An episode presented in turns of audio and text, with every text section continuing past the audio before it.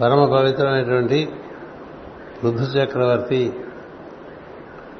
ఉపాఖ్యానము ముగింపు దశకి చేరుకున్నది.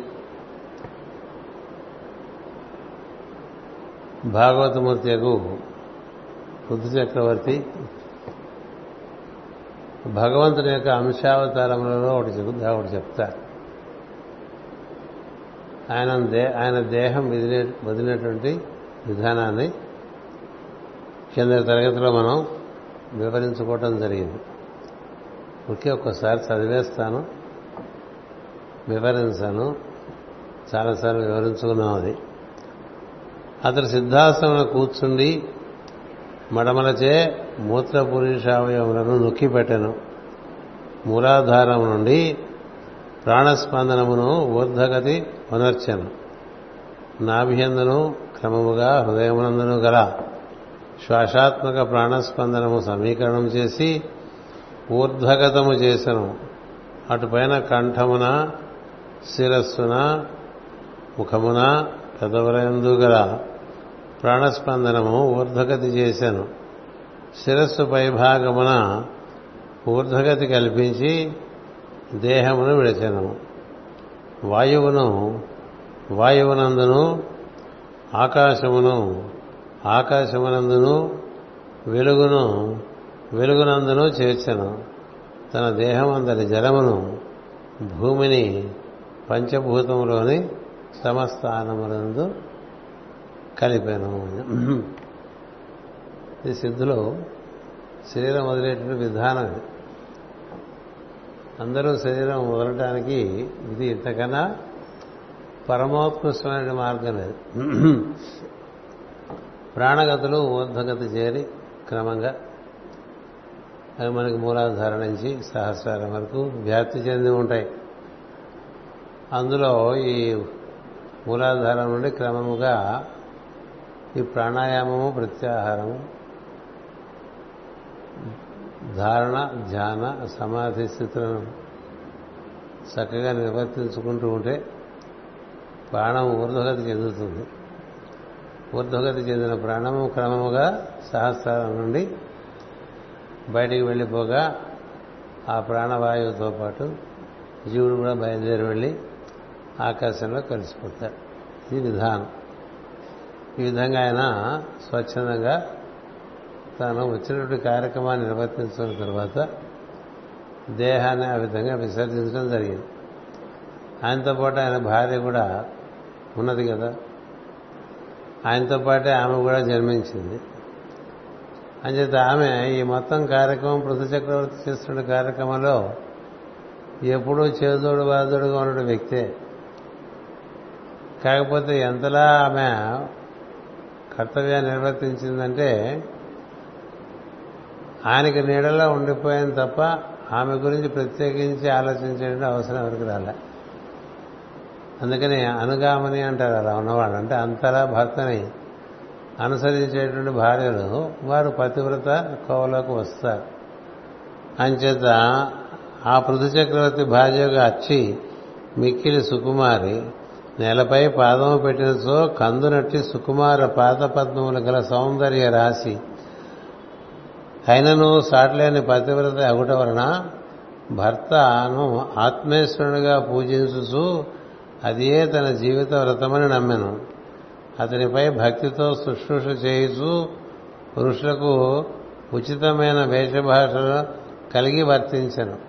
ఋషులతో ఆ విధంగా అంటే భర్తతో పాటు ఆయన ఏం చేస్తుంటే తదనుగుణంగా తాను సహకరిస్తూ పురుషులకు నచ్చే విధంగా జీవిస్తుండేదా ప్రత్యేకించి ఏం చెప్పారంటే భర్తను ఆత్మీయసుడిగా పూజించు అదియే తన జీవితమే జీవితమే వ్రతమని నమ్మాను.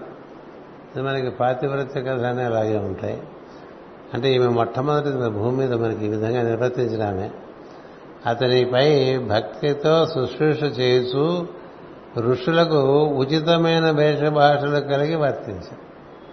అంటే మనం కట్టుకునే బట్ట మనం ధరించే వేషం ఇవన్నీ కూడా పెద్దవారికి సమతంగా ఉండాలి. వికారంగా కనిపించకూడదు స్త్రీ ఎప్పుడు కూడా. ఎందుచేతంటే ఆమె ప్రకృతికి ప్రతీక అంచేత అలా ప్రవర్తించింది. ఆహార విహారాదుల్లో కూడా ఋషులకు సంబంధించిన జీవయాత్రయే కలిగి వర్తించింది.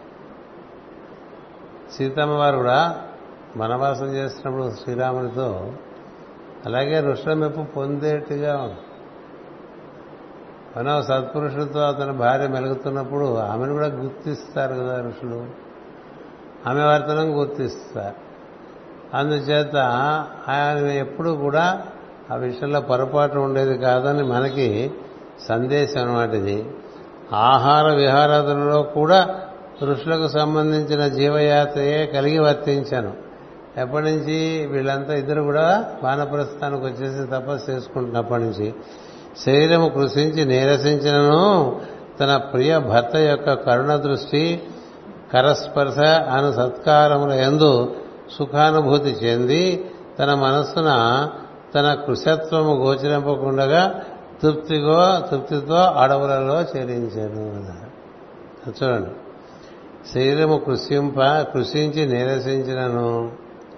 ఈ శరీరం క్రమంగా మనం వృద్ధాప్యం వస్తున్న కొద్దీ శరీరం బాగా పలసపడాలి అప్పుడు మొద్దుబారిపోయిందంటే చాలా కష్టం అయిపోతుంది అంచేత అది ఎంత పలసగా ఉంచుకోగలిగితే అంత మంచిది. అందుకనే మనకి పూర్వకాలం ఏం చెప్పేవారంటే నలభై సంవత్సరాలు అయిపోయిన తర్వాత ఏకభుక్తం అని పెట్టారు. మన త్రికాల భుక్తలం కదా భోక్తలం. ఈ త్రికాల భోక్తలం మధ్య మధ్యలో కూడా తింటూ ఉంటాం ఎప్పుడు తింటూనే ఉంటాం తాగుతూనే ఉంటాం ఆ శరీరాలు పనికి పనికిరావంటే మనకు ఉపకరించవు. ఇది శరీరంలోంచి బయటపట్టాలి.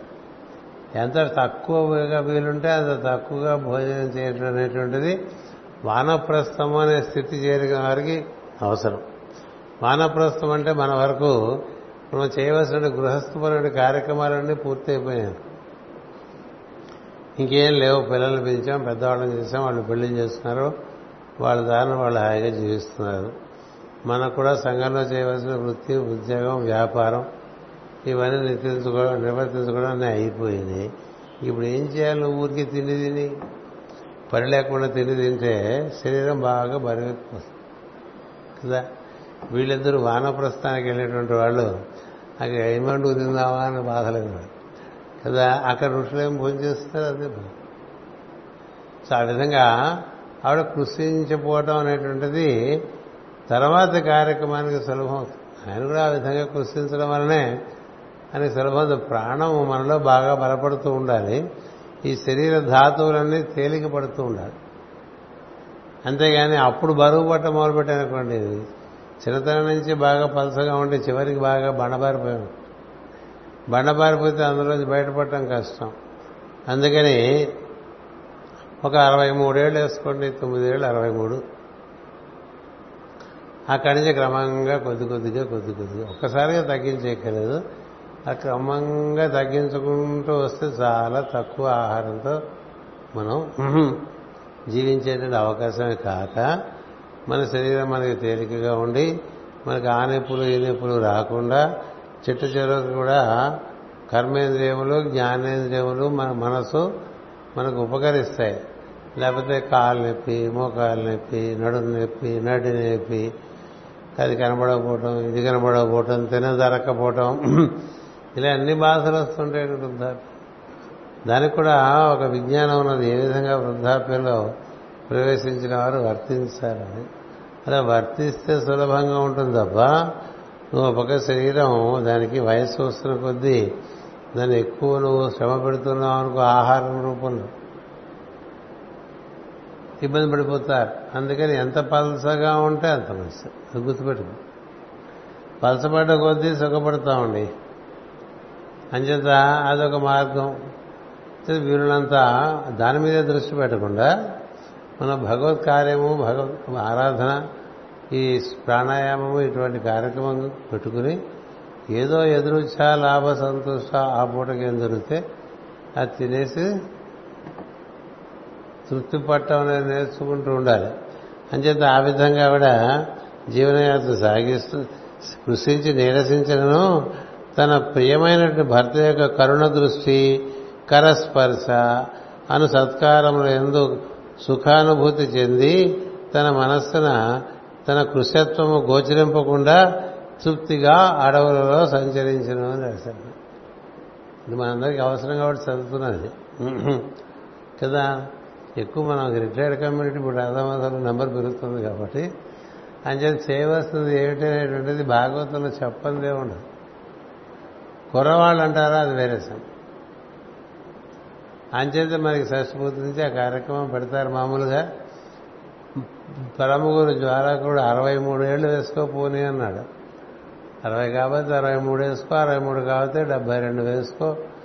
డెబ్బై రెండు కాకపోతే డెబ్బై వేసుకో డెబ్బై కాకపోతే డెబ్బై రెండు వేసుకో ఇంకా ఆ తర్వాత ఇంక కన్సెషన్స్ ఏం లేవని రాశాడు ఆయన టెన్ టైమ్స్ సెవెన్. మామూలుగా నైన్ టైమ్స్ సెవెన్కి క్లోజ్ చేసుకుంటే మంచిది.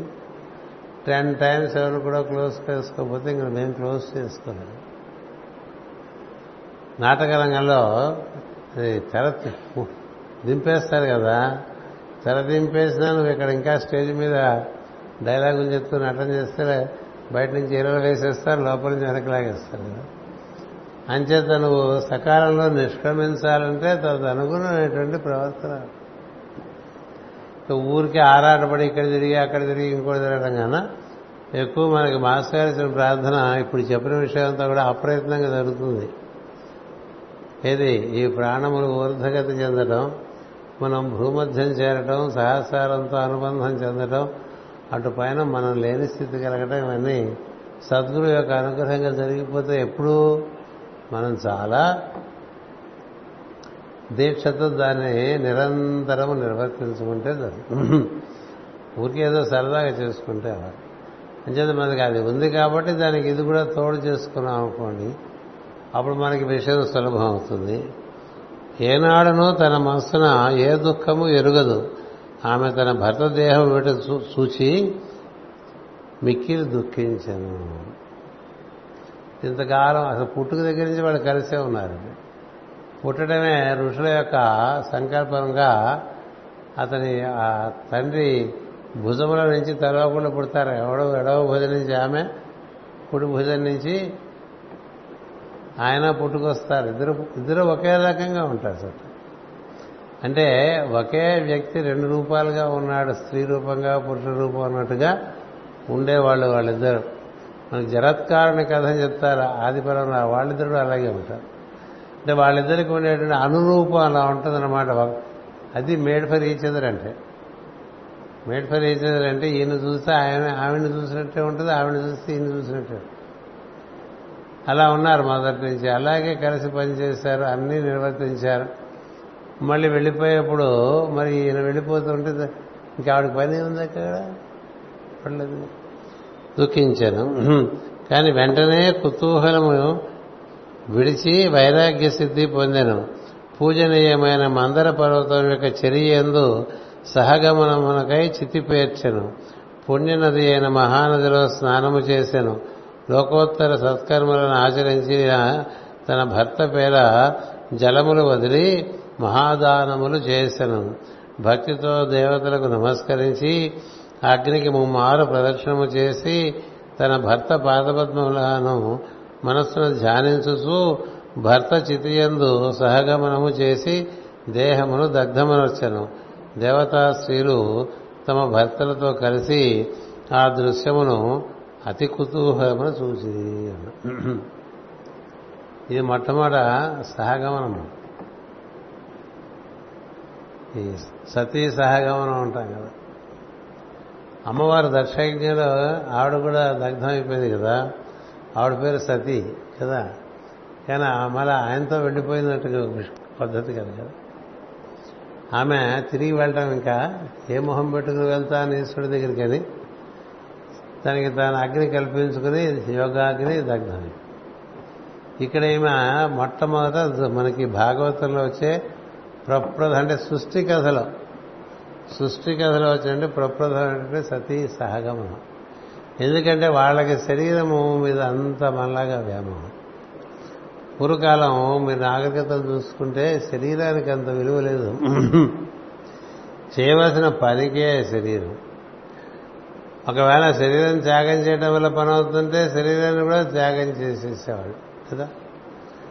మరి దధీచి కథ శిభి కథ ఇలాంటివన్నీ అలాంటివి. దేహాన్ని కూడా దానివల్ల ఉపకారం జరుగుతుంటే దేహాన్ని కూడా ఇచ్చేయడం అనేటువంటిది పురుషమేధం. అది పురుషమేధ యజ్ఞం చేస్తున్నారు. ఎందుకంటే కొత్త రోజుల్లో ఇంతలా దేహంలో కూరుకుపోయి పీకినా రాని పరిస్థితి లేదు రాజులు. చాలా సులభంగా దేహం నుంచి బయటికి వెళ్ళిపోగలిగేటువంటి పరిస్థితి ఉంటుంది. అంచేత ఆ విధంగా ఈ సహగమనం అనేటువంటిది జరిగింది. ఈ సహగమనం అయిపోయిన తర్వాత పట్టరాని సంతోషముతో మందరగిరి చరిత్రలో కొత్తగా పూచిన కల్పవృక్ష పుష్పములు వృష్టిగా కురిపించినవి. అప్సరసలు నాట్యము చేసిరి దేవతల శంఖములను తూర్యములను మురయించిరి కిన్నరులు గానము చేసిరి దేవతా స్త్రీలు ఒకరితో ఒకరు ఆమె మహిమ గూర్చి చెప్పుకొనిది వారిట్లు అనుకునిది ఇట్టి ఆశ్చర్యం ఎందైన కంటిమా ఈ అక్షీదేవి ధన్యాత్మురాలు. యజ్ఞమూర్తితో కలిసి నడిచిన లక్ష్మీదేవి వలె తన భర్తతో కూడి ఆమెను అనుగమించను. ఈమె తన భర్తకు ఊర్ధ్వలోకములు కలిగించును. ఇక్కడ మీకు రెండు విషయాలు మీకు మామూలుగా సాంప్రదాయంలో కనబడనివి గోచరిస్తాయి ఒకటేంటంటే భర్త చనిపోయినప్పుడు భార్యాభర్తలు ఇద్దరే ఉన్నప్పుడు భర్త యొక్క దేహానికి సంస్కారములు చేసి దహనక్రియలు ఏర్పాటు చేయాల్సిన బాధ్యత భార్యకు ఉన్నది. ఆడవాళ్ళు చూడకూడదు ఆడవాళ్ళు ముట్టుకోకూడదు ఆడవాళ్ళు రాకూడదు ఇవాళంతా తర్వాత తర్వాత తర్వాత తర్వాత మనం బాగా వెర్రి తలకెక్కిన తర్వాత బోల్డ్ ఆచారాలు వస్తాయి. ఎందుకంటే స్త్రీమూర్తులు పురుషులకు ఎంతో ఆ విధంగా సహకరిస్తున్నారు అలాగే భార్య వెళ్ళిపోతే భర్త. అందుచేత ఆమె ఆయనకి దేహానికి సంస్కారములు చేసి కదా? చితి పేర్చి చితి అంటించి అప్పుడు ఆయన ఆవిడ కూడా దాంట్లో చేరు. ఇంత గొప్ప విషయం. రెండో విషయం ఏం జరిగింది? ఆ విధంగా ఆమె కూడా ఆయనతో పాటు వచ్చింది ఆమె కూడా ఆయనతో పాటు వెళ్ళింది. అంచేత ఊర్ధగతులకు నడిచి ఘనత చెందినది. పతివ్రతలకు అసాధ్యమేమున్నది? ఏ మానవుడు హరిపదమును అందించినట్టు వివేకము కలిగి ఉండునో వానికి పొందరాని స్థితి ఏమున్నది అన్నారు పతి పతివ్రతలకు అసాధ్యమేమున్నది? ఏ మానవుడు హరిపదమునందునట్టు వివేకము కలిగి ఉండును? హరిపదం అంటే మన శిరస్సు మీద ఉంటుంది మన శిరస్సు మీద అంటే మనం శిరస్సు చేరుకోవాలి. సహస్రారాన్ని చేరుకుంటే అక్కడ మనకి హరిపాదం యొక్క స్పర్శ. అంచేత అలాంటి స్థితికి చేరుకున్నటువంటి నరజన్మకి అసాధ్యమైనది ఏమీ లేదని చెప్తున్నారు దేవతలు. నరజన్మము వాస్తవముగా ఇంత మహిమ కలిగినది నరజన్మము వాస్తవముగా ఇంతటి మహిమ గలది. ఇటు నరజన్మ పొంది కూడా విషయములందు బద్ధులై ఎవడు వర్తించునో వాడే తను తాను మోసము చేసుకుని అధోగతి చెందును. ఇంత మహామహిమాన్వితమైనటువంటి జన్మ నరజన్మ అయినప్పుడు అవన్నీ సాధించుకోకుండా ఏవో పిచ్చి పిచ్చి విషయాల కోసం జీవితం అంతా ఆరాటపడుతూ తిరిగే వాళ్ళకి ఏం తెలుస్తుంది? దీని గురించి తెలియదు కదా. అటువంటి వాడు తను తాను మోసం చేసుకున్నవాడు అవుతాడని చెప్తున్నారు. అని ఆ దేవతా స్త్రీలు అందరూ తను స్థుతింపగా అచ్చిదేవి తన భర్త వెంట చని విష్ణులోకమున మహావైభవము పొందాను. ఇలా చెప్పారు. ఎవరు మైత్రేయ మహర్షి విదునికి ఆ విధంగా మొత్తం పృథు చక్రవర్తి ఆవిర్భావము ఆయన ఈ భూమికి చేసినటువంటి యజ్ఞాధ్వనుడి సేవ అంతా వివరించడం జరిగింది. అటుపైన ఆయన పరిపాలించిన తీరు ఆయన ప్రజలకు గురువై బోధించిన తీరు. ఆయన మళ్ళా సనత్ కుమార్ దగ్గర పొందిన బోధన యొక్క వివరము. ఇలాంటివన్నీ మనకి చాలా సంపూర్ణంగా ఈ బుద్ధ చక్రవర్తుల గదిలో గోచరిస్తాయి. ఇది చాలా పెద్ద ఉపాఖ్యానం దానికి బుద్ధ అంచేత ఈ దక్షయజ్ఞం తర్వాత మళ్ళీ అంత ఉపాఖ్యానం మనకి ఈ ధ్రువుని కథ తర్వాత దక్ష దక్షయజ్ఞము అటుపైన ఈ పృథు చక్రవర్తి కథ. ఈ పృథు చక్రవర్తి మహానుభావుడు పుణ్యాత్ముడు భగవత్ శబ్దమునకు తగినవాడు అన్నాడండి మైత్రి మహర్షి. భగవత్ శబ్దమునకు తగినవాడు అంటే పృథు చక్రవర్తిని తెలుసుకుంటే భగవంతుని తెలుసుకున్నాడు తగినవాడు. నేను నీకు ఇప్పుడు చెప్పిన ఈ పుణ్యకథను మిక్కిలి శ్రద్ధతో ధారణతో ధ్యాన స్థితితో భక్తి భావముతో వినను చదివినను వ్రాసినను వినిపించినను అతడు పృథు చక్రవర్తి యొక్క నిర్మలమైన స్థితిని పొందును. హరిపదను పొంది సకల కల్మషముల నుండి తొలగి నిర్మలుడగును అని మైత్రేయ మహర్షి ఆశంసనం చేశారు. అంటే ఇంత పరమ పవిత్రమైనటువంటి గాథ భక్తి శ్రద్ధలతో ఎవరు తమ ఎందు ధారణ చేసి ఆ వివరాలన్నీ తమ ఎందు నిలబ నిక్షిప్తం చేసుకోగలుగుతారో వారు క్రమంగా పునీతమైపోతారు. అంచేత వారు కూడా నిర్మలైపోయి ఈ విధమైనటువంటి అనుభూతిని పొందుతారని చెప్తున్నారు. బ్రాహ్మణుడు భక్తితో పఠించినచో బ్రహ్మవర్చస్సు కలవాడగును. క్షత్రియుడు లోకముపై అధికారము పొందును. వైశ్యుడు ధనవంతుడగును. శూద్రుడు కీర్తి ప్రతిష్టలు కలవాడగును. దరిద్రుడు ముమ్మూర్త ముమ్మారు భక్తితో చదివినచో ధనపతి యగును మామూలుగా మన ఆంటికి సుందరకాండ పెట్టుకుంటాం కదా. దేనికైనా సుందరకాండ సుందరకాండ. ఈ పృథు చక్రవర్తి మాట పఠిస్తే భక్తితో వాళ్ళు ఎంత దరిద్రంలో ఉన్నా వాళ్ళు ధనపతులు అవుతారటండి. ప్రతి పేరు ప్రతిష్టలు లేని వారు చదివిన సో ప్రఖ్యాతి కీర్తిమంతులగుదురు. సంతతి లేని పాపి చదివిన సో వంశవృద్ధి కలిగించు కలిగించు సంతతి కలుగును. మూర్ఖుడు చదివిన సో మనస్సున బోధ పుట్టి విజ్ఞాని అగును బాగుంది కదా? అంటే కొంచెం పరమలు చెప్పారేంటండి అంటే ఈ కొన్ని కొన్ని కథల వల్ల విశేషమైనటువంటి సంస్కారములు వల్ల జరుగుతాయి.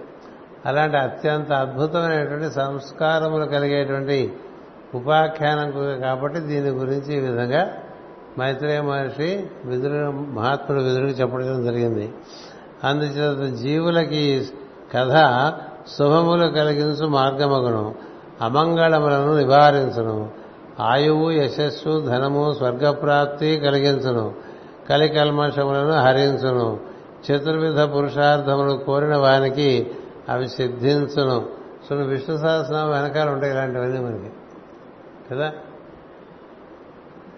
ఏం కోరుకుంటే అది అయిపోతుంది విష్ణు సహస్రనామం భక్తితో పఠిస్తేనే. అలాంటివి అనమాట యుద్ధములకు పో ప్రభువు ఈ చరిత్రమును స్మరించి విరోధిని ఎదిరించినచో విరోధి లొంగి సాధువై కప్పములు చెల్లించును.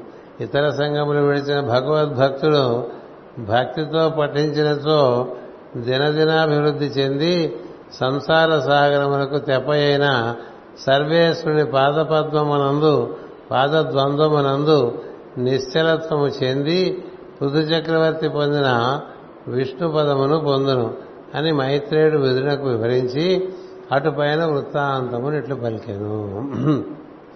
విజితాసుడు పృథు చక్రవర్తికిని అచ్చి మహాదేవికిని పుట్టిన కుమారుడు. ఈయన మాటి మాటికి తండ్రి యజ్ఞంలో ఆ అశ్వాన్ని ఇంద్రుడు ఎత్తుకుపోతుంటే తిరిగి తెచ్చేస్తూ ఉంటాడు అశ్వ. అంటే ప్రతిసారి తండ్రి ప్రాణాలను మళ్ళీ తీసుకొచ్చి నిలబెడుతూ ఉంటాడు. కుమారుడు వల్ల తండ్రి ఆ విధంగా ఆయుష్ కలిగి నాలుగు వందల సంవత్సరాలు జీవిస్తాడు బుద్ధచక్రం.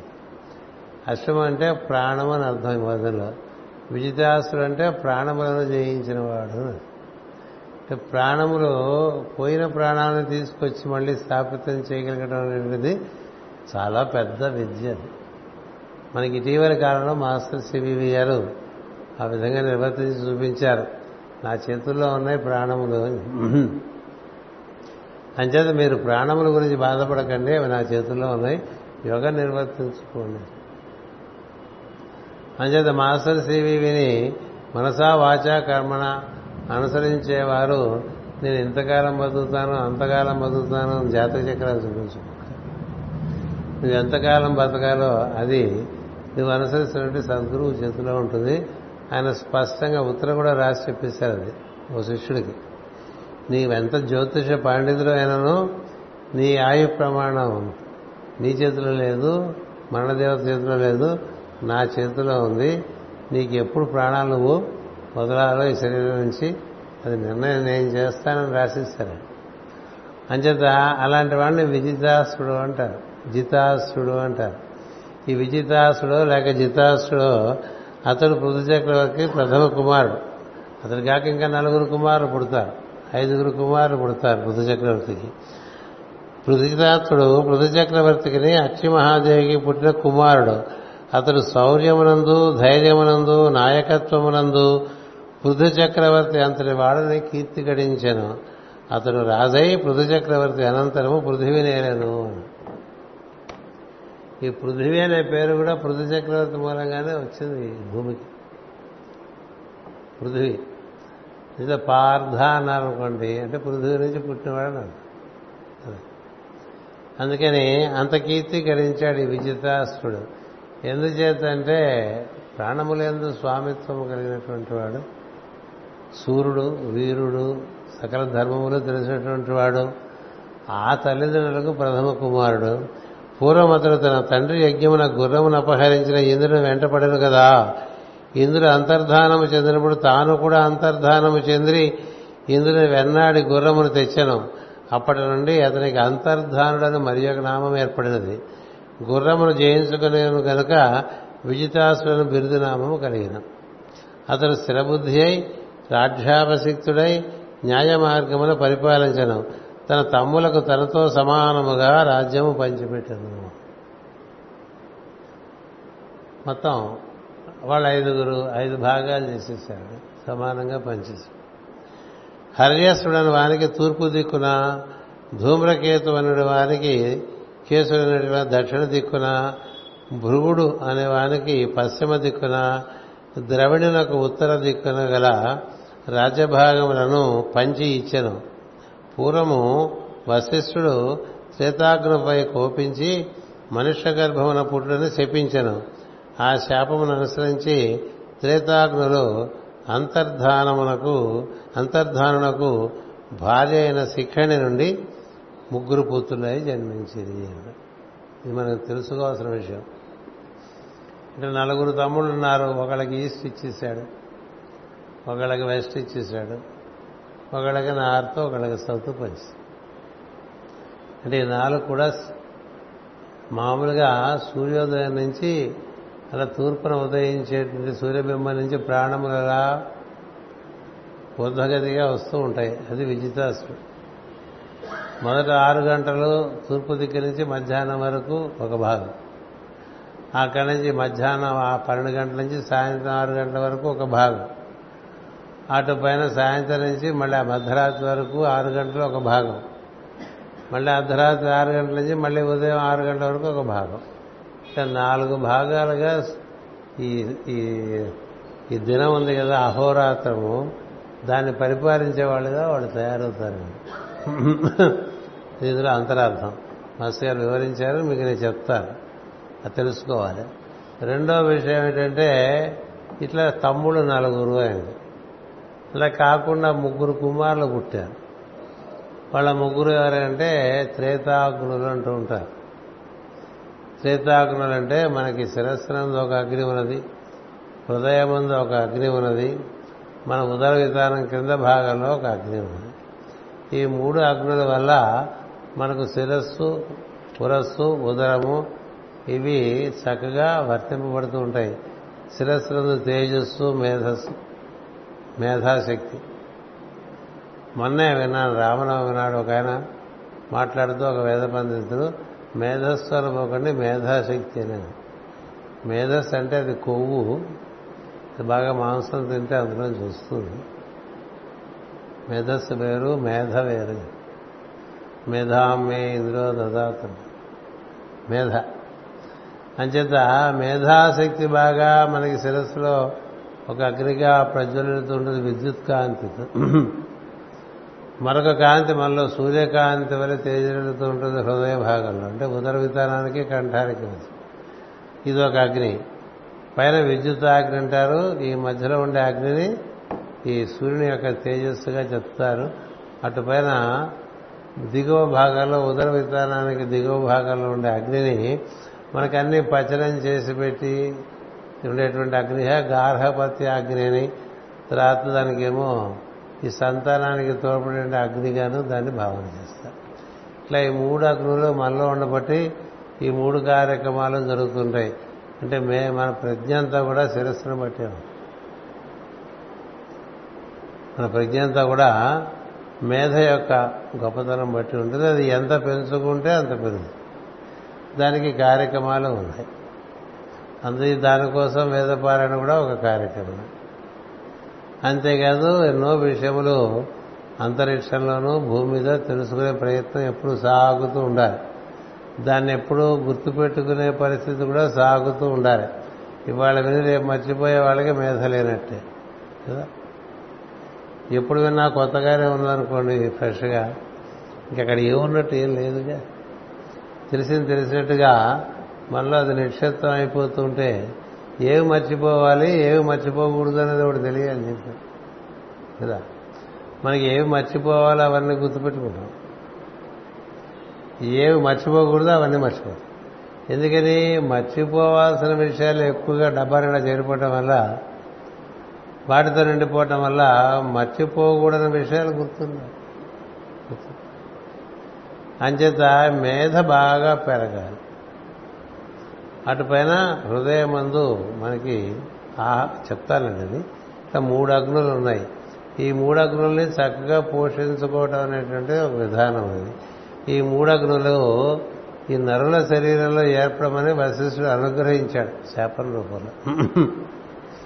అంటే చాలా దేవతలు మనకి సృష్టిలో ఏర్పడినప్పుడు అంతరిక్షంలో విశ్వ దేవతలుగా ఉన్న వారిని చాలా మంది తీసుకొచ్చి నరదేహంలో నిక్షిప్తం చేశారు. ఎందుకని ఈ నరుడు వాడు నారాయణుడితో సమానంగా వాడు అనుభూతి చెందాలనే ఉద్దేశంతో అందుకని వశిష్ఠుడు ఆ విధంగా శాపం పెట్టడం జరుగుతుంది. అది ఇప్పుడు మనం వివరించుకుంటాం. ఈ వివరణతో మనకి ఈ తరగతి అయిపోతుంది. అంచేత ఆ ముగ్గురు అగ్నుల పేర్లు పావకుడు పవమానుడు శుచి.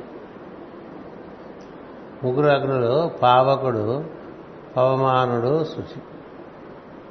వారు మనుష్య స్త్రీ గర్భమున పుట్టియు తమ తన మహి తమ మహిమ చేత మరల అగ్నులుగానే రూపొందిది మన లోపల వేడి ఉంటుంది కదా శరీరంలో? అదొక అగ్ని. మనలో వెలుగు దర్శనాలు అవుతుంటాయి కదా హృదయంలో? అదొక అగ్ని. అది పరిపూర్ణమైన తేజవంతంగా శిరస్సులో గోచరిస్తుంది. అదొక అగ్ని. మూడు అగ్నులు ఉంటాయి విజితాసురునిగా జయించబడిన అశ్రమ గలవాడు. మాస్టర్ గారి వివరణ. అశ్వము వేద సంప్రదాయమున ప్రాణమయ కోశమనబడి అగ్నికి సంకేతం మనలో ఉండే ప్రాణమయ కోశము విజితాసుడని గుర్తుపెట్టుకో. ఎందుకని? అతను మనకి జయం కలిగించగలడు ఈ శరీరం నుంచి. అతను చాలాసార్లు ఈ శరీరంలోంచి అలా బయటికి వెళ్ళి ఇంద్రుడు తండ్రి ప్రాణములను ఎత్తుకుపోతూ ఉంటే ఇంద్రుడి వెంట పడి మళ్ళీ తెచ్చి ప్రాణములు తండ్రికి నిక్షిప్తం చేసినటువంటి వాడు కదా.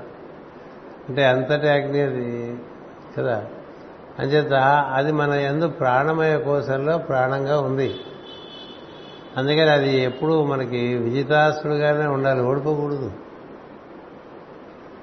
ప్రాణాలు అస్తవ్యస్తం అయిపోకూడదు ఉక్కిరిబిక్కిరి అయిపోకూడదు అందుకనే ఎప్పుడూ శ్వాస మీద బాగా ధ్యాస శ్వాస బాగా జరుగుతున్నట్టుగా చూసుకోవాలి. శ్వాసకోశమంతా కూడా చాలా శుభ్రంగా ఉండేట్టు చూసుకోవాలి. అంటే మనకి ముక్కు నుంచి ముక్కు పుటాల దగ్గర నుంచి ఊపిరితిత్తుల వరకు మొత్తం అంతా కూడా ఎక్కడ అందులో ఏ విధమైనటువంటి శ్లేష్మము చేరకూడదు కఫము చేరకూడదు. చేరవచ్చు. కాల పరిస్థితులు బట్టి ఋతువులు బట్టి. వెంటనే అది అశ్రద్ధ చేయకుండా నిర్మలించుకోవాలి.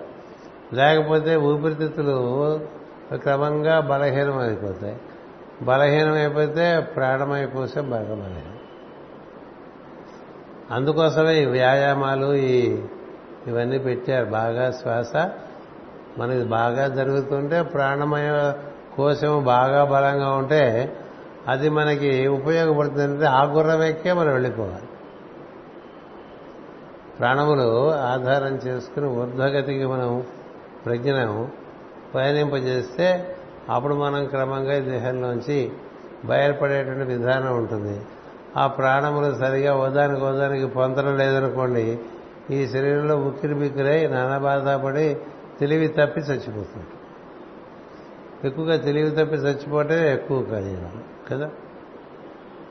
అన్కాన్షియస్ అయిపోయారండి అంటాం కదా.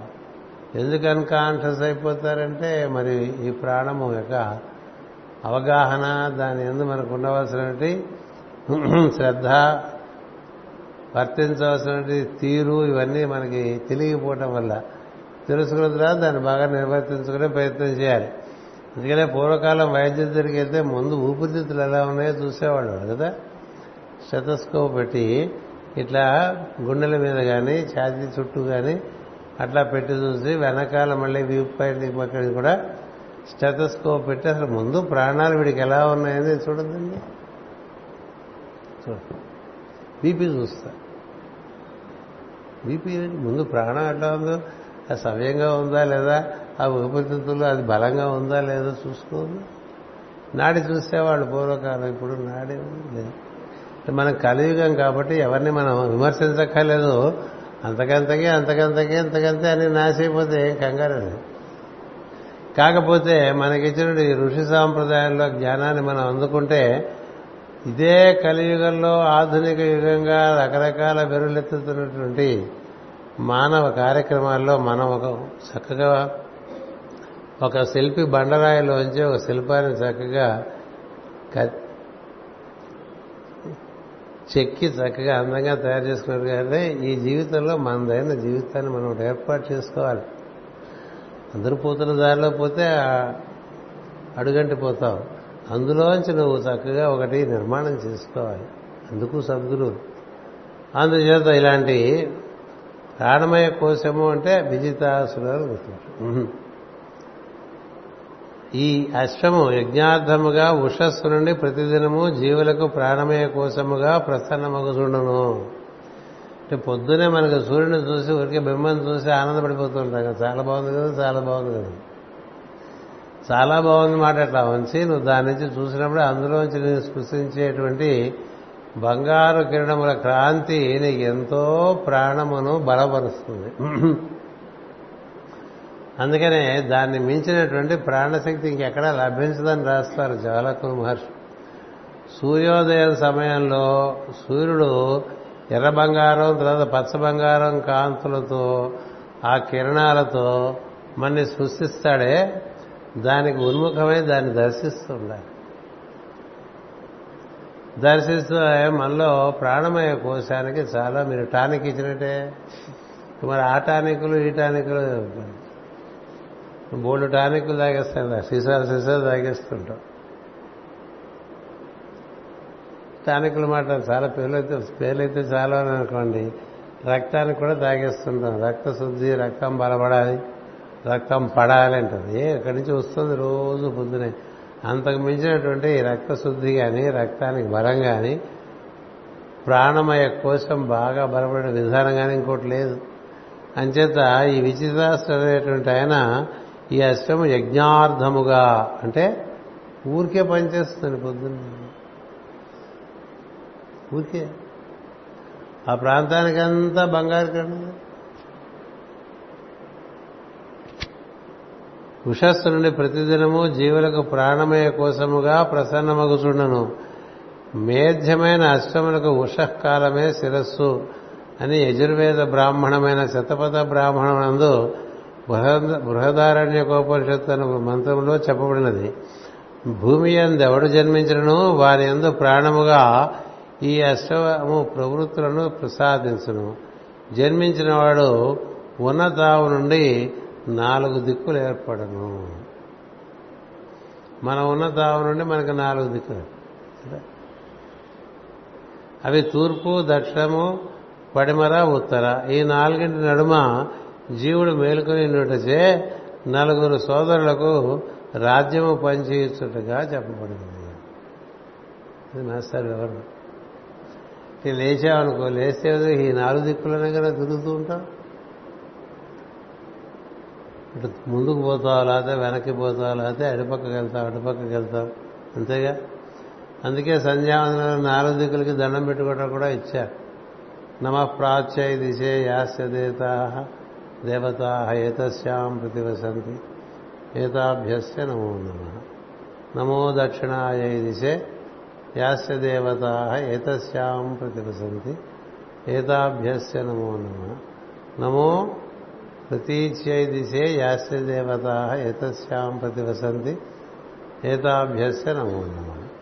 నమ ఉదీచ్యై దిశే యాస్య దేవతా ఏతస్యాం ప్రతివసంతి ఏతాభ్యస్య నమో నమ. ఇవి సంధ్యావనంలో ఉన్నమంత్రమే. అంతేకాదు ఇంకా రెండు కూడా ఏర్పాటు చేశారు. నమో ఊర్ధ్వాయ దిశే. నమో అధరాయ అన్ని పక్కల నుంచి మనకి ఆయా దేవతలు సహకరిస్తే మనం అప్పుడు కార్యక్రమాలు చేసుకున్నాం అనుకోండి దేవతా సహకారంతో రోజు గడిచిపోతుంది అదే మీకు అశ్విని దేవత సూక్తులైతే అయితే దశ దిశలకి దండం పెట్టుకోరా అని. దశ దిశలకి దండం పెట్టుకో ఎందుకంటే నీ చుట్టూ ఉన్నవి అవే దశ దిశలు అంటే నాలుగు మూలలు కూడా. ఈశాన్యం నైరుతి ఆగ్నేయం వాయువు. సో ఏ దిక్కు ఎటు ఉంది అక్కడ ఏమున్నాయని చూసుకోవాలి. శరీరంలో కూడా అలా ఉన్నాయి. అవి మనం చక్కగా దర్శనం చేసుకుని ఆయా దిక్కుని చక్కగా శుచిగా ఉంచుకున్నాం అనుకోండి ఈ శరీరంలో ఉండటానికి మనకి ఎక్కువ వసతిగా ఉంటుంది. అంతే అసలు నుదురే చాలా భయంకరంగా చెమట పట్టేసి ఎప్పుడు రుద్దుకోకుండా దాన్ని జుట్టుతో కప్పేసి ఉంచామనుకో. ఇది కదా స్టైల్ ఇప్పుడు? జుట్టు అంతా నుదురు మీద పడిపోవటం కదా స్టైల్. అంటే నీకు ఈశాన్యం మూసేసినట్టు లెక్క. ఈ భాగం ఎప్పుడైతే జుట్టుతో ముంచేస్తావో అంటే అక్కడ చీకటి వచ్చేసింది. ఈశాన్యమే చీకటి. నీకు వాస్తు శాస్త్రం ఇంట్లో ఈశాన్యం బాగా పెట్టుకుంటే ఏంటంటే? అలా ఈశాన్యం అన్ని అన్ని దగ్గర ఉన్నాయి చాలాసార్లు చెప్పారు. మళ్ళీ మళ్ళీ అటు వెళ్ళను. అంచేత ఆ విధంగా వీటినన్నింటినీ పంచి ఇచ్చాడంటే అర్థం ఏంటంటే ఈ దిక్కుల ప్రజ్ఞలుగా ఇదే అశ్వము. మనకి రకరకాల దేవతా ప్రజ్ఞలు మనకి సహకరించేట్టుగా ప్రాణములుంటేనేగా ఇవన్నీ జరుగుతుంది నిర్వర్తిస్తూ ఉంటాయి. దిక్కుల జ్ఞానము జీవనకు ఏర్పడుట సూర్యోదయం వలన జరుగును. సూర్యుడు తూర్పున కనిపించి పశ్చిమమున అంతర్ధానముకు మార్గమే తండ్రి అశ్వమేధ యజ్ఞమున గుర్రము కొని రాబడుట. అంతర్ధానం ఒకటి అనగా సాయంత్రం సూర్యుడు అస్తమించగానే అర్ధాధానం అయిపోయింది. మళ్ళీ పొద్దునే సూర్యుడు ఉదయించేప్పటికీ మళ్ళీ అష్టాలు తీసుకుని వచ్చేసారు. ఇట్లా ఉంటాయి కథలు వేదంలో. సృష్టిలో జరిగే విధానాలకే వేదన వేదంలో క్లుప్తంగా సంగ్రహంగా ఆ రహస్యాలు వివరిస్తే అవి పురాణాల్లో ఉపాఖ్యానాలుగా మనకి ఇచ్చారు అంటే ఈ మార్గం మొత్తం మనకు ప్రతిబింబముగా దిగివచ్చు జ్యోతిర్మార్గమే అంతర్ధానుడైన చక్రవర్తిగా చమత్కరింపబడినది. సూర్యుని ఉదయాస్తమయములు జీవి యొక్క జనన మరణములకు వేద పరిభాషలను జ్యోతిష పరిభాషలను కలదు. అంటే సూర్యోదయం సూర్యాస్తమయం అంచేత సూర్యోదయం అంటే జీవుడి యొక్క పుట్టుక. సూర్యాస్తమయం అంటే జీవుడి యొక్క అస్తమించడం. ఎందుకంటే సూర్యుని యొక్క ప్రజ్ఞే కదా. అందుకనే జ్యోతిషంలో కూడా ఏడో ఇల్లు ఎనిమిదో ఇల్లు ఏముందో చూస్తారు ఎట్లా చూస్తారు. ఆ ఏడో ఇంట్లో బాగా బలమైనటువంటి గ్రహంలో ఉండేటువంటి భార్య భర్తకు భర్తకు భార్య దొరికారని బలం వచ్చేసి. ఇలా చూస్తారు చేత ఏదో బాగున్నారు ఆస్తులు బాగానే ఉన్నాయి వాళ్ళకి చదువు బాగుంది వాళ్ళు అమెరికాలో ఉన్నారు మనం అమెరికాలోనే ఉన్నాం కాబట్టి పెళ్ళి చేసుకోవడం ఓ పద్ధతి ఇది కలియుగం పద్ధతి. ఇంకో పద్ధతి ఏంటంటే ఇప్పుడు ఈయనకి అస్తమించేస్తాడు కదా ఏడో ఇల్లు అంటే అస్తమ అస్తమించడమే. ఎనిమిదో ఇంటికి చీకటి వచ్చేస్తుంది. ఆ ఎనిమిదో ఇంట్లో వీడి ఎనిమిదో ఇంట్లో ఆ స్త్రీ యొక్క సూర్యుడు ఉన్నాడు అనుకోండి అంటే వీడు అస్తమించకుండా సతీ సావిత్రిలో కాపాడేస్తుంది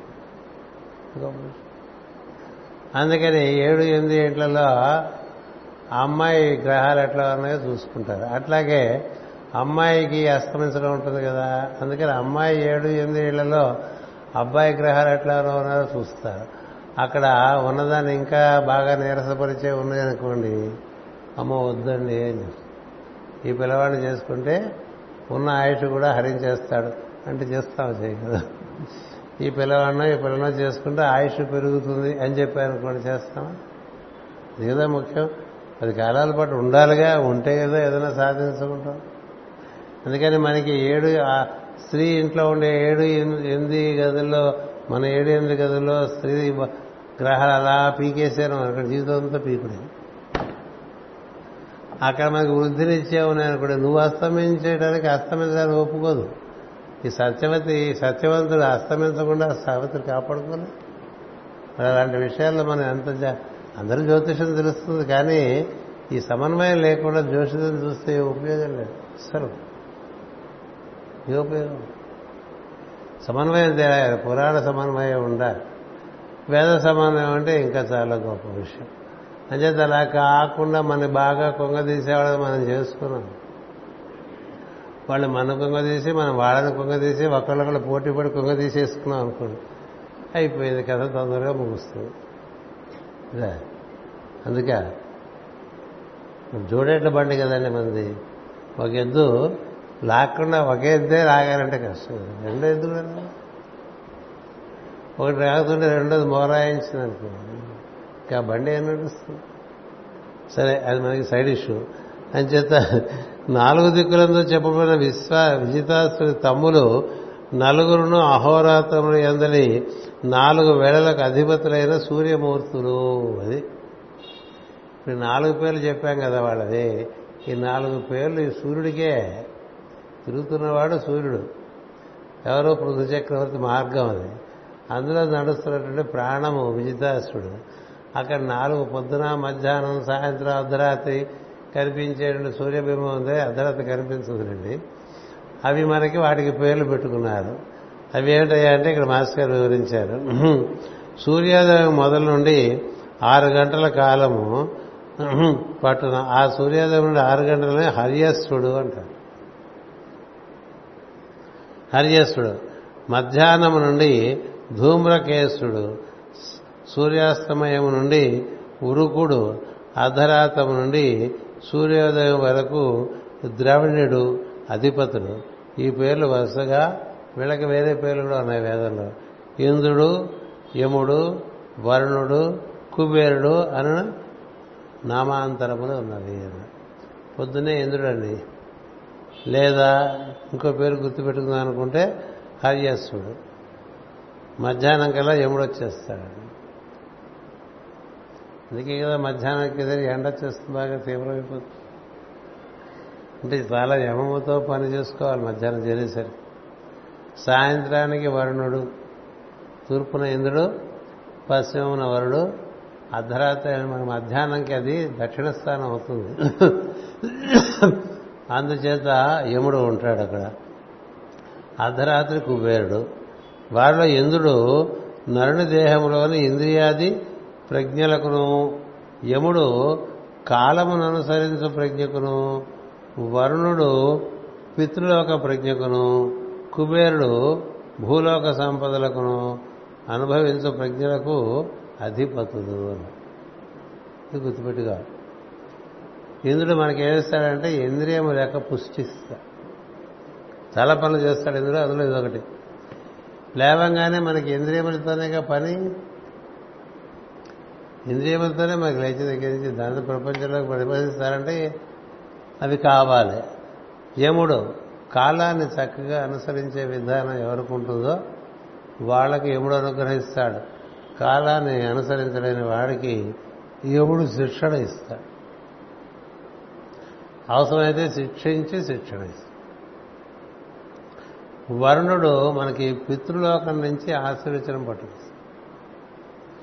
పితృదేవతలు కూడా దేవతలో సమానమైనటువంటి వాళ్ళే గుర్తుపెట్టుకోండి. ఆదిత్యుడు రుద్రుడు పితృదేవతలు ఆరు రకాల దేవతలు చెప్పుకున్నాం మనం సృష్టి ప్రారంభంలో. అంచేత వరుణుడు పితృలోకానికి సంబంధించి. కుబేరుడు భూమి మీద సంపదలు ఇచ్చేటు. ఇలా వీళ్ళ ఆరు రకాల సంపదలకి వారు అధిదేవతలు. ఇట్లు కాలభేదము చేత పనిచేయు సూర్యప్రసాదితమైన ప్రాణశక్తియే భూమిపై అగ్ని యొక్క రూపాంతరములుగా పరిణమించను. ఆ రూపాంతరములే వశిష్ఠులచే చెప్పింపబడిన మూడు అగ్నులు. వశిష్ఠుడు అనగా వసులోకమున వెలుగందు సూర్యప్రజ్ఞ. ఏం తెలియదు కదా మనం వశిష్ట వశిష్ట వశిష్ట అంటూ ఉంటాం. వశిష్ఠుడు అంటే వసులోకమున ప్రకాశించేటువంటి ఒక విశిష్ట ప్రజ్ఞ. మనకి ఆయనతోనే సంబంధం. సప్తర్షుల్లో వశిష్ఠుడితోనే ఈ భూమికి సంబంధం. ఎందుకంటే వసులోకం వల్ల ఈ మెటీరియల్ వాళ్ళంతా ఏర్పడుతుంది.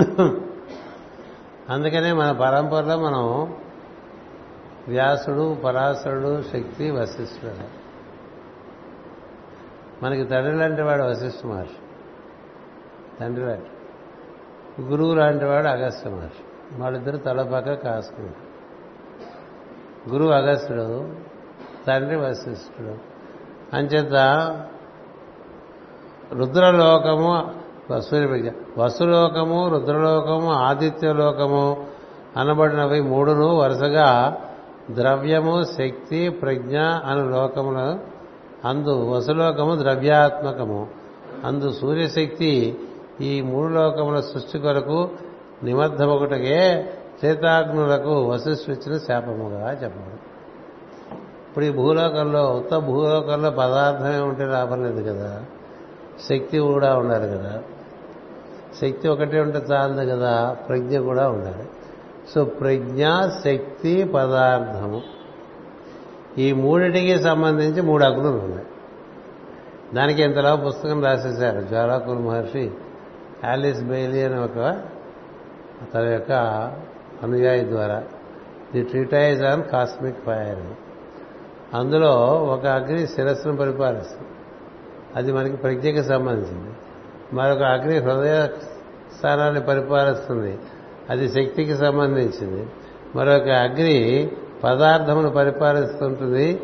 అది మనకి మణిపూరకము స్వాధిష్టానము మూలాధారం ప్రజ్ఞగా పని అది మనకి మూడో దాన్ని ఫ్రిక్షనల్ ఫైర్ అంటారు. Frictional fire solar fire electric fire అన్నారు జ్వాలకురు మహర్షి. ఇక్కడేం చెప్తున్నారంటే ఒకటేమో ద్రవ్యాత్మకం అంటే పదార్థంలో పుట్టే వేడి. అగ్గిపూర గీస్తే పుట్టేది పదార్థం నుంచి పుట్టినటువంటి అగ్ని. కదా? వెలుగు పదార్థం ఇప్పుడు ఎలక్ట్రికల్ లైట్ ఉందనుకోండి పదార్థం లేదు. తేజస్సు అనేటువంటిది రెండవది. ఈ తేజస్సుకు మూలమైనటువంటిది ఆకాశంలో నిక్షిప్తమైనటువంటి అది మూడవది. ఇక ప్రజ్ఞ శక్తి పదార్థము.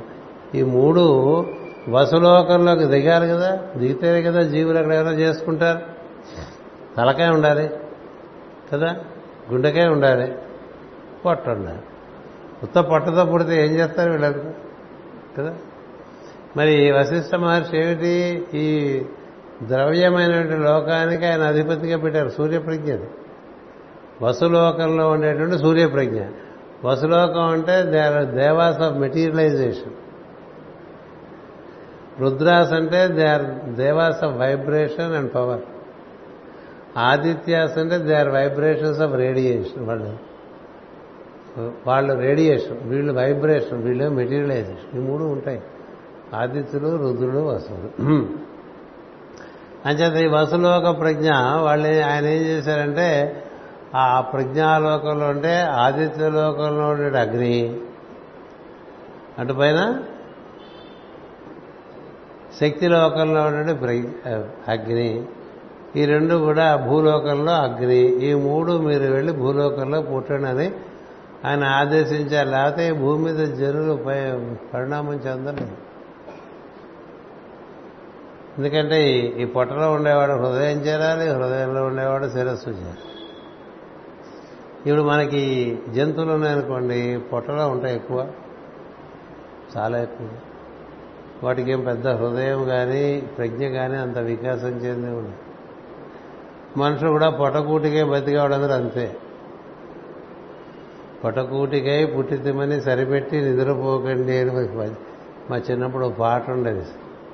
రంగా రంగా రంగా రంగా రంగా రంగా అని చెప్పి ఓ సన్యాసి అట్లా రోడ్డు మీద పోతూ పాడుకుంటూ అంటే తత్వమైన పరమైన విషయాలు సినిమాల్లో అక్కడక్కడ ఓ సన్నివేశం క్రియేట్ చేసి ఓ పాటగా ఇచ్చేస్తూ ఉండే.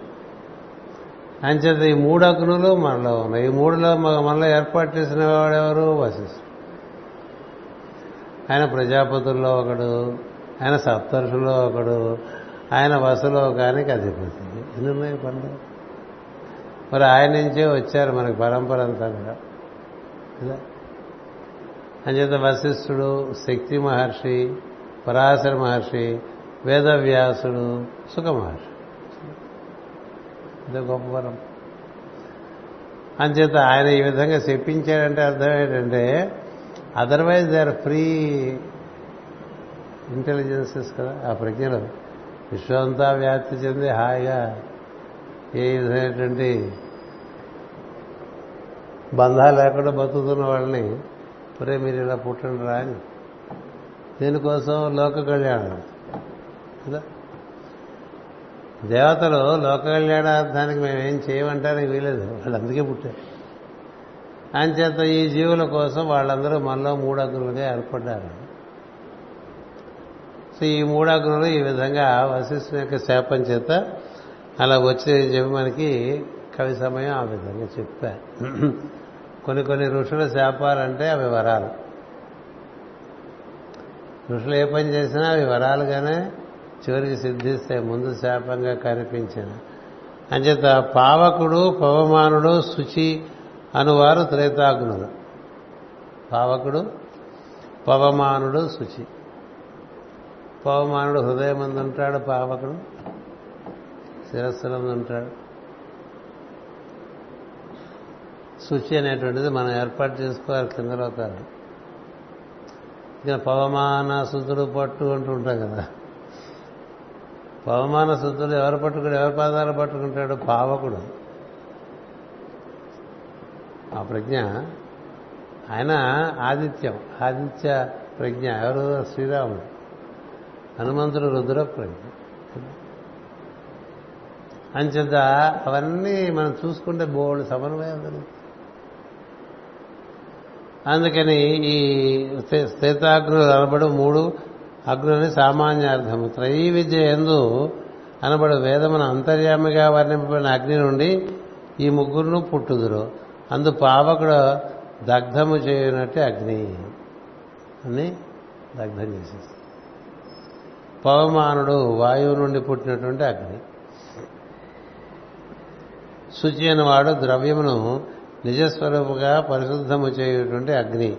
ఈ మూడు అగ్నులను కూర్చి వేదములు అందు ముఖ్యముగా అగ్ని సూక్తములు చెప్పుతున్నవి వానికి శాస్త్రీయమైన వివరణము మొట్టమొదటగా ఆంగ్లమున బ్లావిష్కి రచించిన సీక్రెట్ డాక్టర్ గ్రంథమున ఇవ్వబడినవి.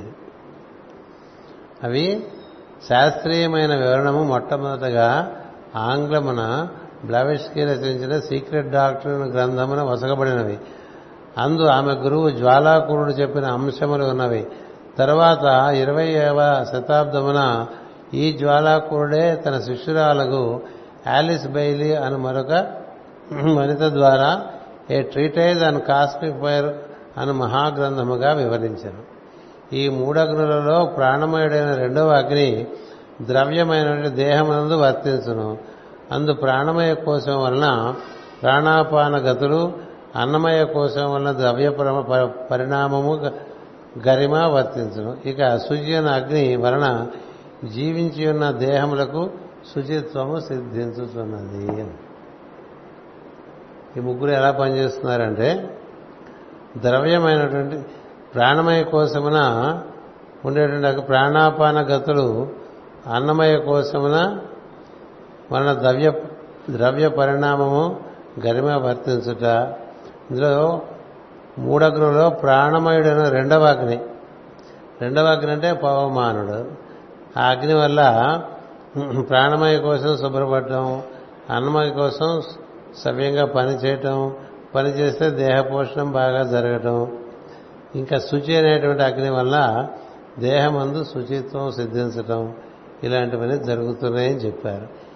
జన్మమన యజ్ఞమునందు పావకుడు దక్షిణాగ్నిగను పవమానుడు ఆహవనీయ అగ్నిగను శుచి అని వాడు గార్హ్యపత్యముగను వర్తించుతున్నారు అందు దక్షిణాగ్ని దేహమునకు దక్షిణమున లేక దిగువగా ఉండినటువంటి దాంపత్యములకు కారణమగుతున్నది ఆహవనీయమగు దేవ మేధాశక్తి గార్హపత్యమున ఆహవనీయము మేధాశక్తికిని గార్హపత్యం ఆహారపత్యం వరకును ఆధిపత్యం వహిస్తున్నది ఈ విధముగా మనుష్య గర్భమున పుట్టియు వారు ముగ్గురును తమ ప్రభావం వలన అగ్నుగానే అగ్నులుగానే పనిచేయుచుండని చెప్పబడినది. ప్రభావం అనగా ప్రభ లేక ప్రకృష్టమైన వెలుగని చమకృతి. వీరు ముగ్గురును జితాసుని పుత్రులని చెప్పబడినది. అనగా తండ్రి నుండి కుమారులు ఉద్భవించడంలో దిగువచ్చుతున్నారు శిఖండిని అను భార్య ఎందు పుట్టింది కదా. సిక్కి అనగా నిప్పు మంట వంటి ప్రక్రియ. అందుండి వీరు పుట్టుతున్నారు ఇది వివరణ మాస్టర్. మీకు సులభంగా అర్థం అవడానికి ఒకటే పెట్టుకోండి. మనలో శిరస్సునందు మేధ. హృదయమునందు ప్రాణ ప్రవృత్తులన్నీ నిర్వర్తింపబడేటువంటి అగ్ని. దాని యొక్క బలం బట్టే ఆహారం శుచిగా ఉంటుంది కదా. అంటే మనకి వంట పట్టడం శరీర పోషణం అన్నీ జరుగుతాయి. అటు పైన దేహంలో వేడిమి ఉంటుంది. ఈ వేడిమి మాటి మాటికి జ్వరాలు వస్తుంటాయి కదా కొంతమందికి. టెంపరేచరు అది స్ప్లీన్ రెగ్యులేట్ చేస్తూ ఉంటుంది. అది మూడవ అగ్ని శుచి. దానివల్లే శుచిగా ఉంటుంది శరీరం. శరీరం కాస్త కూస్తో ఒంట్లో వేడిమి ఉంటేనే శుచిగా వేడిమి లేకపోతే చాలా చేరిపోతుంటాయి శరీరం. ఒకటి శుచి ఒకటి ఆహవనీయము ఒకటేమో మేధ. ఈ మేధస్సు నుంచే జీవుడు దిగి వస్తూ ఉంటాడు మనకి తండ్రి నుంచి కుమారుడు రావటం అంటే ఇలా ఊర్ధముఖంగా అతని నుంచి ఆ భావన కలిగి అది శుక్రవీర్యంగా తయారయ్యి ఈ శిరస్సు ఉరస్సు ఉదరము ద్వారా అధోలోకాలకి రావడం చేత జీవుడి ఎందు కూడా ఆ విధంగా మళ్ళీ మూడు ఏర్పడుతుంటాయి. ఇట్లా ముగ్గురు ముగ్గురుగా ముగ్గురు ముగ్గురుగా ఏర్పడుతున్న జీవుల్లో వీళ్ళు పనిచేస్తుంటారు. అసలు వీళ్ళని కూడా గుర్తించాలి ముందు రెండు వీళ్ళతో ఎలా పనిచేసుకోవాలో చూడాలి. అంటే ఏ ఏ అగ్ని దేనికి పని చేస్తుంది అనేది తెలిసి ఉండాలి. ఈ పవమానుడు చాలా ముఖ్యం. అతను ఊర్ధ్వగతికి తీసుకెళ్ళగలడు ఈ అధోగతిలో ఉంటే మనకి ఈ కింద భాగానంతా కూడా చాలా చక్కగా పుష్టిగా తుష్టిగా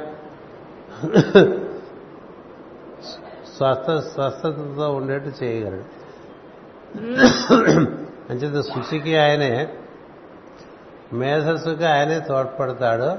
అందుకని ఆ హృదయమందరం అగ్నిని బాగా ఆరాధన చేసుకోవడం అనే విధానం వచ్చింది. అగ్ని ఆరాధన ఎప్పుడైతే హృదయంలో బాగా జరుగుతూ ఉంటుందో అగ్ని అంటే అక్కడ అగ్ని అంటే వెలుగే.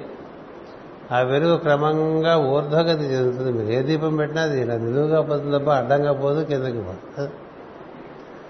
అంచేత ఊర్ధ్వముఖంగా అది మనకి మేధస్సు మేధలోకి తీసుకువెళ్తుంది. ఆ విధంగా మనం ఈ ఈ ఈ మధ్యస్థమైన అగ్ని ఇటు శరీర పోషణానికి పనికొస్తుంది. అటు మనం ఊర్ధగతికి వెళ్ళటానికి పనికొస్తుంది. మనకి అన్ని విధాలుగా తోడ్పడి ఇహలోకానికి పరలోకానికి తోడ్పడే అగ్ని దాన్ని సోలార్ ఫైర్ అంటారు. అందుకే సూర్యుని యొక్క ఆరాధన మనకి ఆ వెలుగు మనలో ఇది మన హృదయం ముందు సూర్యుడు ఉన్నారని చెప్తా ఈ సూర్యుడికి మూలమైనటువంటి సూర్యుడు మనకి ఆజ్ఞలో ఉన్నాడని చెప్తా ఇక్కడ మనకి దిగువ భాగంలో ఉండే సూర్యుడు మనమే ఆయన యొక్క అంశాలుగా. ఈ ముగ్గురికి పైన నాలుగవ సూర్యుడిగా మనకి వశిష్ఠుడు చెప్తారు అది చెప్పడానికి మనం ఏం చెప్తామంటే అగ్నయ నమ వాయవే నమ సూర్యాయ నమ ప్రజాపతయే నమ అంట. అన్ని అట్లా ఏర్పాటు చేస్తారు మనకి. అంతా. ఆ సోపాన క్రమం బాగా తెలుసు అనుకోండి తదనుగుణంగా మనం ఒక వర్తించడం ఒకటి వాటిని తెలుసుకుని వాటిని సవ్యంగా వినియోగించాలి ఇప్పుడు మన తలకాయలో మనకు వచ్చేటువంటి ఆలోచనలు ఎలాంటివి ఉండాలి? మన మేధస్సును పెంచేటువంటి కదా? అలాగే హృదయం మంది ఎలా ఉండాలంటే ఎప్పుడు మనకి సమాన ప్రాణము అక్కడ వర్తిస్తూ ఉండేట్టుగా సమాన ప్రాణంలో మనం ఉంటే మనకి అటు ఊర్ధగతికి ఇటు కింద శరీర పోషణకి రెండింటికి కూడా అది వినియోగపడుతుంది. ఎందుకంటే సమాన ప్రాణమునందు ప్రాణాపానములు రెండు కూడా సమన్వయింపబడి ఉంటాయి.